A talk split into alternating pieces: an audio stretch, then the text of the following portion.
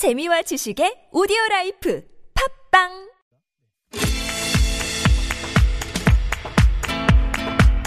달리는 TBS에 꼭 필요한 평을 더합니다. 주마 가평.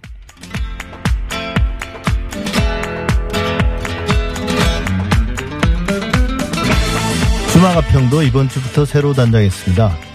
이종임 서울과학기술대학교 IT정책전문대학원 강사와 함께합니다. 어서 오십시오. 네, 안녕하세요. 그동안 특집에다 뭐 코로나 방송으로 한동안 만나지 못했습니다. 네. 예. 그 미디어 재단 TBS 출범 후에 TBS 라디오도 좀 개편을 했습니다, 사실. 소소한 변화들이긴 한데요. 일단 우리 오디오 클립으로 내용 먼저 듣고 이야기 나눠보겠습니다. 사람을 성장시키는 것은 하나의 세계를 키워가는 것과 같죠. 그래서 멀고 고달프지만 세상에서 가장 달콤한 육아의 세계. 요즘은 엄마들뿐 아니라 아빠들도 육아에 참여를 많이 하는데요. 그런 아빠들의 현실 육아를 만나봅니다. 아빠들의 육아 수다. 이 시간 함께할 두 분의 아빠 소개해드릴게요. 김인수, 신종우 씨 오셨습니다. 안녕하세요. 네, 안녕하세요. 예, 간단한 자기소개부터. 네, 저는 이제 7살 동아 그리고 4살 된 유나 아빠 김인수라고 합니다. 네. 별명은 이제 동그리 아빠로 좀 정해봤어요. 아까 이 시간에 동고리 아빠로 신종호 씨. 네, 저는 7살 유림이 아빠 신종호라고 하고요. 예. 별명은 이제 토끼 아빠. 근데 이 방송이 지금 저희가 이렇게 이 음. 어, 지상파 방송으로 만나게 된 네. 저희 계기가 있었거든요. 그죠? 네. 지난해 저희 TBS가 시민 제한 오픈 테이블 DIY TBS를 열었었는데요. 네. 어, 시민 참여 콘텐츠를 성장시키고 새로운 모델의 시민 방송을 고민하는 행사였습니다. 거기서 시민 참여 협력 프로그램 기획안을 공모를 했는데 네. 여기서 이제 두 분이 내신 기획안이 선정이 되신 거예요. 좋은 사람들 송정혜입니다. 매주 화요일에는 아빠들의 육아 수다로 현실 육아 얘기 나눠보는데요. 오늘은 토끼 아빠 신종호 씨의 육아 얘기로 함께 할게요. 2월 29일 토끼 아빠의 육아 일기. 요즘 유림이에게 잠들기 전 내가 창작한 동화를 들려준다. 말 그대로 내가 창작해낸 새로운 이야기다. 이야기를 해주면 유- 유림이가 진짜 막 되게 재밌어하고 웃고 막 그래요. 네, 이게 이제 스토리는 사실은 전문적인 동화에 비해서는 좀 빈약한데 음. 이제 핵심이 주인공이나 이런 게 이제 시- 실제로 유림이가 나오고 아기 토끼 유림이 얘기는 어 아기 토끼 유림이가 이제 깡총깡총 길을 가고 있으면 네. 그 뒤에 이제 조그만 더 작은 토끼가 막 쫓아와가지고 어. 어, 너도 토끼구나 뭐뭐 어, 언니는 이름이 뭐야 이러면 뭐 나는 유림이야 하고 막혀요. 어느 순간 막히잖아요. 그러면 이제 어 다음 이야기는 내일 계속됩니다. 동그리 아빠는 이런 식의 창작 동화, 창작 구연 뭐 이런 거 시도해 보신 적 있으세요? 뭐 예를 들면 진짜 전래 동화 같은 거 있지 않습니까? 네. 그런 거 읽어주다가 결론이 제 마음에 안 들 때가 있어요. 어. 뭔가 뭐라 그래야 되지? 이렇게 예를 들면 어떤 결론이?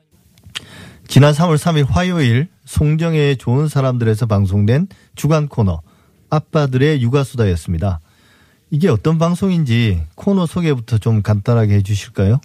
어, 이 프로그램은 아빠들의 육아 수다라는 타이틀로 초보 아빠들의 육아 이야기를 들려주는 코너인데요. 육아 문제는 사실 오랜 동안 계속 얘기해왔던 어떤 사회적인 의제이기도 합니다. 그래서 예.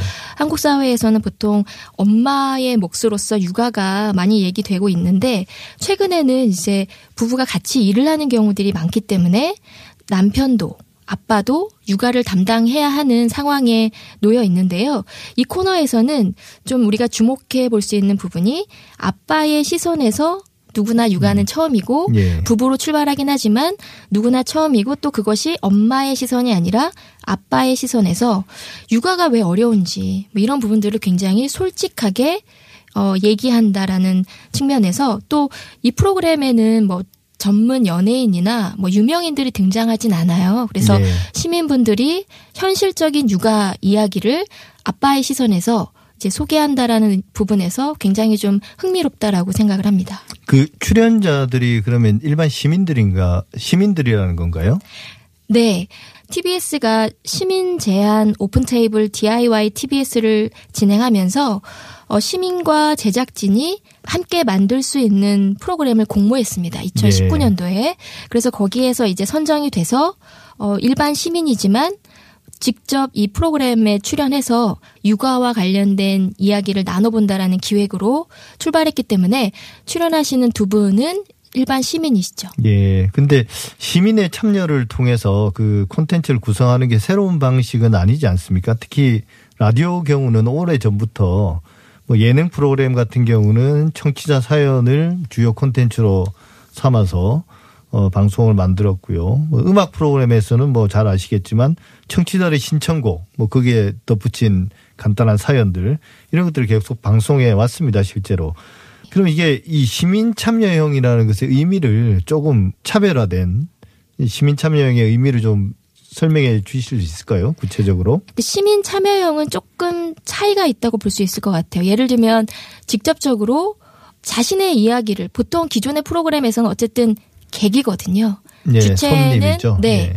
주체는 이제 방송과 어떤 유명 진행자 분들이 주체가 되고 시민 같은 경우에 그것을 약간 돕는 방식으로서 네. 진행이 됐지만 시민 참여형 같은 경우에는 직접적으로 자신의 이야기를 적극적으로 이야기할 수 있는 부분이라고 볼 수 있고 또 그 아까 제가 앞에서도 설명드렸지만 공모 방식을 통해서 그 시민분들이 직접 기획안을 제출하셨고 그것이 여러 가지 심사를 거쳐서 최종 선정이 됐다라는 이런 여러 가지 과정 그리고 실제로 프로그램을 제작하는 모든 과정에 시민이 함께 한다라는 부분에 있어서 굉장히 좀 주목할 만한 부분이라고 생각을 합니다. 예. 지난주 특집 방송에서도 이강택 대표, TBS 대표와 이야기를 좀 나눴는데요. 시민 참여의 새 모델이라고 말씀을 하셨고요. 그걸 이제 그 특징으로 시민과 협업해서 만든다 이런 이야기를 했거든요. 그러니까 TBS가 시민의 눈으로 한 걸음 더라는 그런 캐치프레이즈를 내세우면서 이 부분에 이제 특별히 관심을 가지고 있는 건 분명한 것 같습니다. 이런 방향성 자체에 대해서는 어떻게 평가하십니까?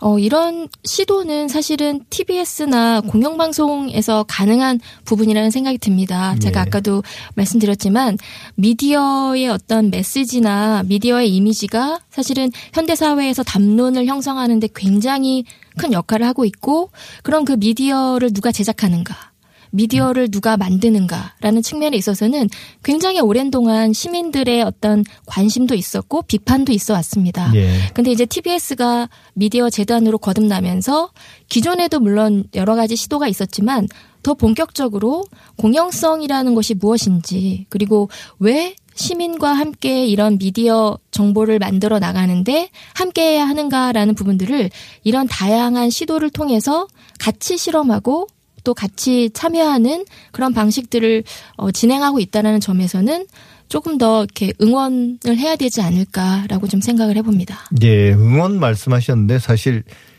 응원이 필요하긴 합니다. 왜냐하면 좋은 의도가 반드시 좋은 결과로 이어지는 건 아니거든요. 그러니까 라디오가 사실 텔레비전에 비해서 기술적 장벽은 좀 낮아 보이긴 합니다만 오히려 콘텐츠 제작에 높은 전문성이 요구된다는 지적도 있더라고요. 이 말처럼 쉬운 게 아니라는 겁니다. 라디오도. 그러니까 어느 정도의 협업이 가능하리라고 봅니까? 뭐 다양한 방식이 있을 수 있는데 예를 들면 이제 뭐 우리 동네 라디오 같은 경우는 그냥 시간을 좀 내주는 거잖아요. 네네. 시간을 내주는 방식이 있고 그러니까 사실은 협업이 아닌 거죠. 네. 근데 아이디어 정도를 내면 TBS의 방송 전문 인력이 그 아이디어를 더 발전시켜서 프로그램으로 제작할 수도 있고요. 그 다음에 시민이 아이디어 차원이 아니라 기획까지 참여하고 또 실제로 제작에 참여하고 출연까지 할 수 있는 그런 다양한 유형이 가능할 것 같아요. 실제로 이제 시작 단계이긴 하지만 어느 정도까지 가능하리라고 보십니까? 그 협업이라는 부분을 이제 어떻게 볼 것인가가 사실은 중요한 포인트인 것 같아요. 그리고 이제 공동체 미디어나 혹은 뭐 우리 동네 라디오처럼 일반 시민분들이 방송을 직접 제작하고 정보를 생산하는 과정들이 굉장히 폭넓은 방식으로 이제 확장되어져 있는 것은 사실이지만 이제 중요한 부분은 뭐 TBS 라디오나 혹은 그 외에 방송 라디오나 TV 프로그램 같은 경우에는 전문성이 배제될 수는 없는 것 같습니다. 예. 네. 그리고 이제 그 전문성과 어떤 그 재미를 만들어내는 전문적인 정보를 만들어내는 데 있어서 실제적으로 실패하게 되면 또 그 채널을 선택하지 않게 되는 굉장히 안 좋은 결과까지 가져갈 수 있기 때문에 그래서 이제 이 실험을 어떻게 봐야 할 것인가 지금 아빠들의 육아 수다 라는 이 프로그램을 통해서 이제 실험 혹은 어떤 협업이라는 것들을 진행할 텐데 저는 제작의 전문성은 방송사가 가져가야 된다는 생각이 들고요. 네. 콘텐츠를 만드는 데 있어서는 시민이 참여할 수 있다는 생각이 들어요. 그리고 네. 또 앞에서도 설명해 주셨지만 청취자분들이 뭐 실시간 문자나 사연을 보내서 소개되는 것 역시나 컨텐츠라고도 저는 생각을 하거든요. 그래서 음.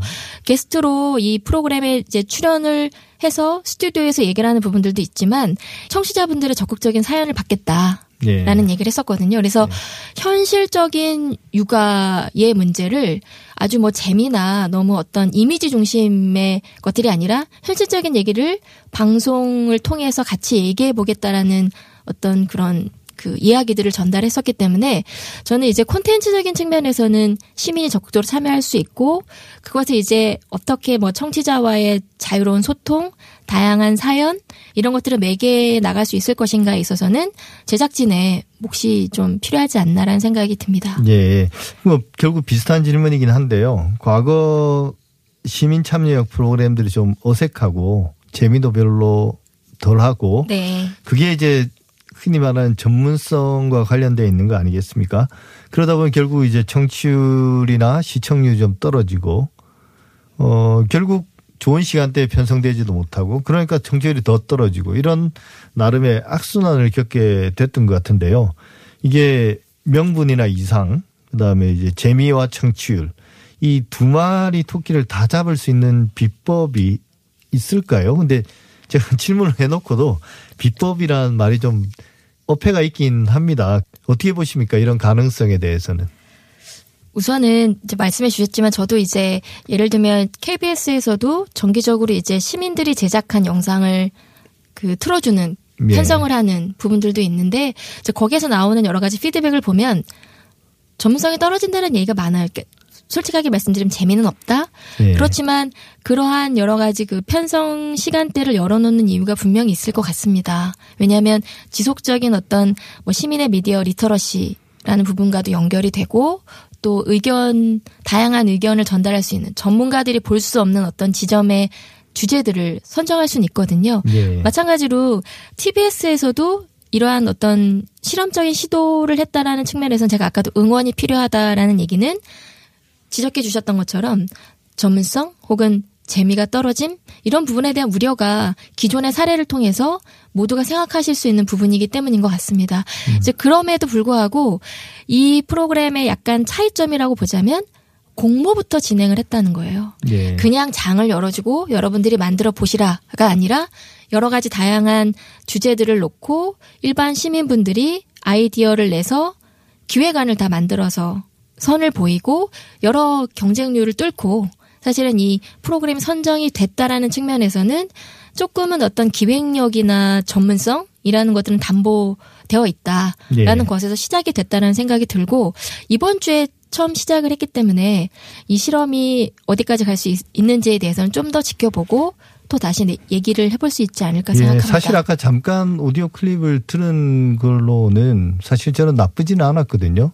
요즘 이제 아빠들의 육아가 예능의 주요한 소재이긴 한데 일반 시민들 입장에서 볼 때는 비현실적인 그런 육아 네. 그런 어떤 판타지죠. 이런 걸 보다가 어, 그 어느 정도의 보편성이 있지 않습니까? 그런 것들을 그 리얼하게 보여준다는 의미에서는 그 나름의 재미도 있고 또 배우는 것도 있고 또 뭐 정보도 공유되는 것 같고요. 앞으로 두고 봐야 되겠지만 어 이제 아빠들의 육아 수다를 시작으로 청자 아이디어로 여러 독립 프로그램들을 편성할 예정이라고 합니다. TBS가.